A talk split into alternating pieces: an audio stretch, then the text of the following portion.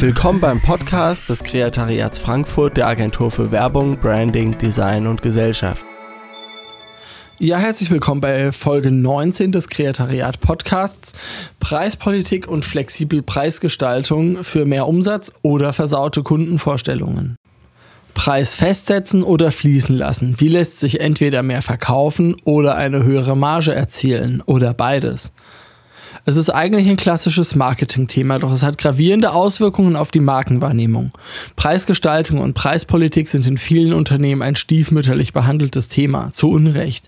Sie ist eine wichtige Determinante der Markenidentität und gerade bei digitalen Angeboten reicht es aus, auf einer Preisliste einen Preis zu verändern und man erhält ein direktes Feedback von den Verkaufszahlen. Warum man sich nicht ordentlich um das Thema kümmert, erschließt sich uns nicht, denn es ist die einfachste Art, mehr Geld zu verdienen und sich am Markt zu positionieren, wenn man dabei ein paar Regeln beachtet. Man muss keine Einsparungen durchführen, keine Leute entlasten, keine mega aufwendigen Marketinganstrengungen unternehmen, um mehr zu verkaufen. Ein höherer Preis bedeutet mehr Marge, doch am Anfang steht die Analyse. Wer bin ich und wer will ich sein? Wie stehe ich mit meinen Produkten und Dienstleistungen meinen Konkurrenten gegenüber und wie werde ich aktuell von Kunden- und Klientenseite aus wahrgenommen?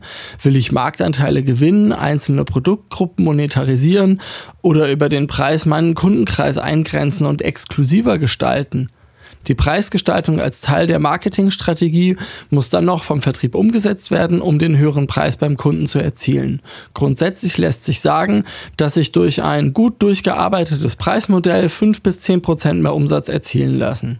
Verglichen mit anderen Maßnahmen, die man betreiben müsste, um dieses Umsatzplus hinzubekommen, kostet Pricing fast gar nichts, was es auch so interessant macht. Der Preisanker. Apple zum Beispiel.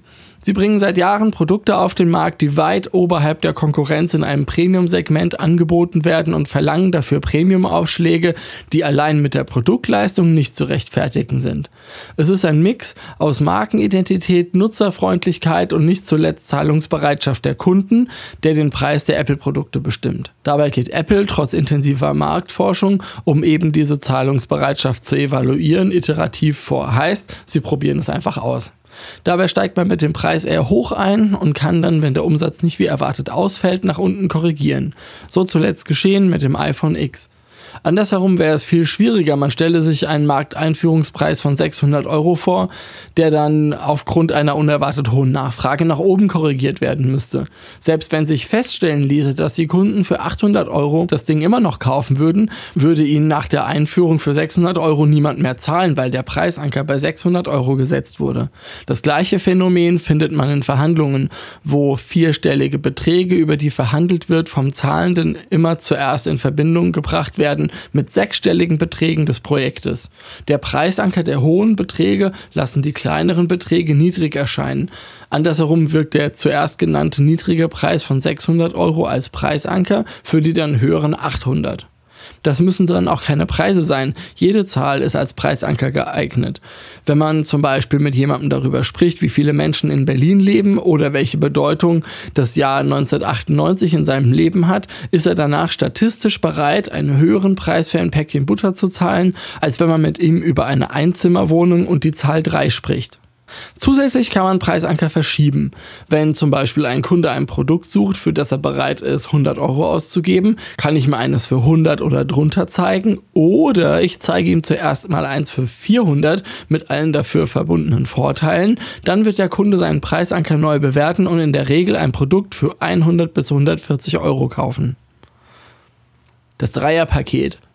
Verwandt mit dem Preisanker und genauso manipulativ ist das Dreierpaketsystem. Kennt man von Diensten und Angeboten auf Websites. Da gibt es dann drei Pakete, die man auswählen kann. Basic mit ein paar Häkchen bei den Features, Professional mit viel mehr Häkchen und Premium mit jeder Menge Häkchen und Features, bei denen man noch nicht mal genau wusste, dass es sowas überhaupt gibt. Ziel bei solchen Dreierpaketen ist immer, das mittlere Paket zu verkaufen, also Professional. Das Premium-Paket ist so gestaltet, dass der Nutzwert, den es zusätzlich bietet, nur von der absoluten Minderheit der Kunden benötigt wird. Der Preisabstand vom kleinen zum mittleren Paket ist dabei so zwanzig bis dreißig Prozent, während vom mittleren zum großen Paket oft hundert Prozent Preisunterschied bestehen. Der Premiumpreis dient hier nur als Preisanker und der Kunde, der sich oft nicht gut auskennt, nimmt nicht das günstigste Paket, weil ihm das in Bezug auf den Premiumpreis und den relativ kleinen Preisabstand zum günstigeren Angebot zu billig erscheint und keine Sicherheit zu geben scheint. Hier spielt die Risikoaversion von Menschen eine große Rolle. So quasi kennt man im Supermarkt, kaufe ich jetzt den Joghurt für ein Euro zehn, für ein Euro fünfzig oder für drei Euro fünfzig. Und dann, ach, ich nehme den für ein Euro fünfzig, der ist bestimmt besser als der billige und drei Euro fünfzig ist ja auch ein bisschen übertrieben. Dann würden die meisten Leute oder Menschen sagen, dass sie sich vernünftig entschieden haben. Und dann zack, funktioniert mit Dienstleistungsangeboten wie Waren gleichmäßig und in allen Bereichen. Voraussetzung ist ein Kunde, der spontan und relativ uninformiert entscheidet. Das ist zum Beispiel bei Hosting-Angeboten ähm, so, das Dreierpaket in Aktion und als Viererversion neunzig Prozent der Kunden wären mit den kleinen Lösungen eigentlich am besten beraten, nehmen sie aber nicht, weil sie sie für nicht leistungsfähig halten. Aber auch am Point of Sale kommt das Dreierpaket zum Einsatz. Wenn ich vor einem Regal stehe und es gibt nur ein oder zwei Angebote, frage ich mich sofort, welche Optionen habe ich noch? Handy raus, weg vom Point of Sale. Wenn ich aber drei Produkte ins Regal lege und dabei die Regeln des Dreierpaketes, die können je nach Produktgruppe auch mehr sein, beachte, schaffe ich mir meine eigenen Referenzpreise und Preisanker und kann den Kunden zum Kauf eines Produktes verleiten, das preislich über dem liegt, was er sonst dafür ausgibt. Klingt manipulativ, ja, aber man muss aufpassen, dass man es mit der Manipulation nicht übertreibt, sonst kann sich ein sehr negatives Markenerlebnis einstellen und dann war die schönste Bepreiserei vergebens. Flexible Preisgestaltung oder eleganter ausgedrückt, Preisdifferenzierungsstrategien sind Möglichkeiten, Preise nach verschiedenen Kriterien zu definieren.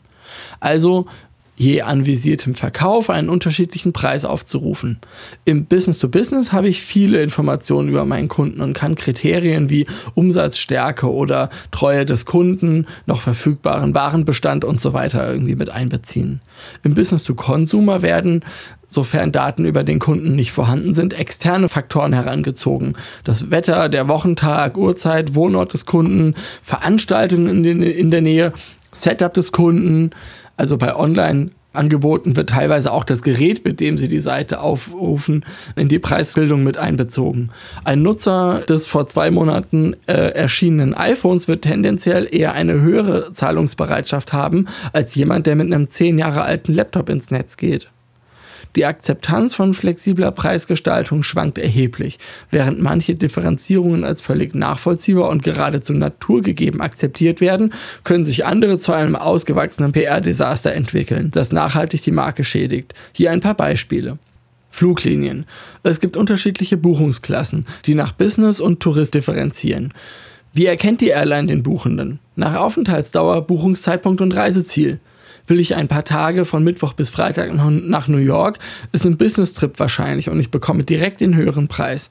Buche ich drei Monate voraus einen Flug nach New York und den Rückflug zwei Wochen später, ist ein Tourismuszweck zu unterstellen und der Preis für den Flug fällt geringer aus, wird total akzeptiert von eigentlich allen Leuten. So, als, ja, so ist das doch und normal hingenommen.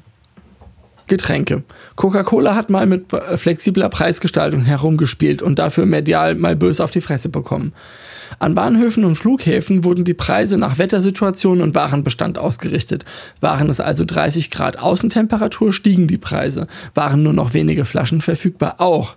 Die Kunden empfanden die Preiserhöhungen als an Erpressung grenzenden Wucher und reagierten äußerst ungehalten. Transport. Uber nutzt seit Jahren flexible Preisgestaltung. Ist das Wetter schlecht und sind wenige Taxis zu vermuten, wie am Ende einer Großveranstaltung steigen die Preise des Taxidienstleisters.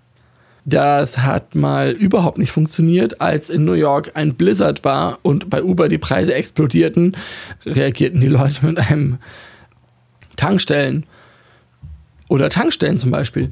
Montagmorgen sind alle im Stress. Trucker zahlen mit der Firmenkarte, die Preise interessieren sie nicht, die Zahlungsbereitschaft ist hoch. Das war aber dann so die Woche, bis Sonntagabend alle zu Hause sitzen und keiner mehr tankt. Da sind die Preise am niedrigsten. Ansonsten schwanken die Preise tagsüber von früh bis spät. Wochentags früh am höchsten, weil wir da auf dem Weg zur Arbeit sind und uns keine Gedanken um Benzinpreise machen. Mittags am niedrigsten, nachts wieder hoch, weil da viele Tankstellen zu haben und das Angebot niedriger ist.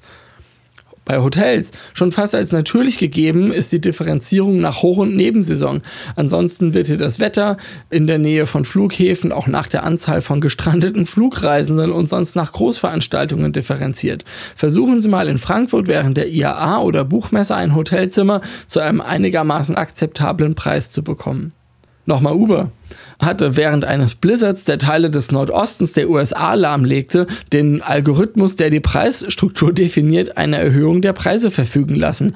Technisch korrekt, doch von den Kunden als extrem unfair wahrgenommen. Folge war ein Shitstorm, der das Unternehmen Marktanteile kostete.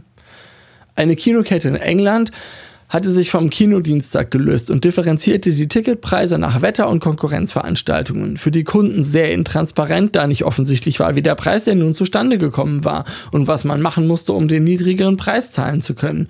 Die Kunden standen bloß an der Kasse und sollten jetzt mehr für ein Ticket zahlen als noch letzte Woche am gleichen Wochentag. Der durch äußere Umstände definierte niedrigere Preis war bei den Kunden als Preisanker drin. Die Folge waren unzufriedene Kunden, die sich übervorteilt sahen und ein Online-Shitstürmchen, so schlimm war es nicht, lostraten. Um flexible Preisgestaltung erfolgreich einzusetzen, müssen Zahlungsbereitschaft der Kunden, Transparenz der Preisgestaltung und das Phänomen des Preisankers in Balance gebracht werden. Das erfordert zunächst das Erheben großer Datenmengen von Preisen, der Konkurrenz bis zur Information über die Kunden, um daraus einen Preis zu ermitteln, der möglichst viele, der zu möglichst vielen Kaufentscheidungen führt, die, Achtung wichtig, nicht bereut werden. Die dazu nötigen Kenntnisse von Datenquellen und Software sind von kleinen und mittleren Unternehmen kaum zu erbringen und werden daher fast immer extern von Pricing-Agenturen übernommen. Zum Ende möchte ich noch darauf hinweisen, dass Sie alles, was Sie hier im Podcast hören, auch unter w w w punkt kreatariat punkt de in unserem Blog nachlesen können.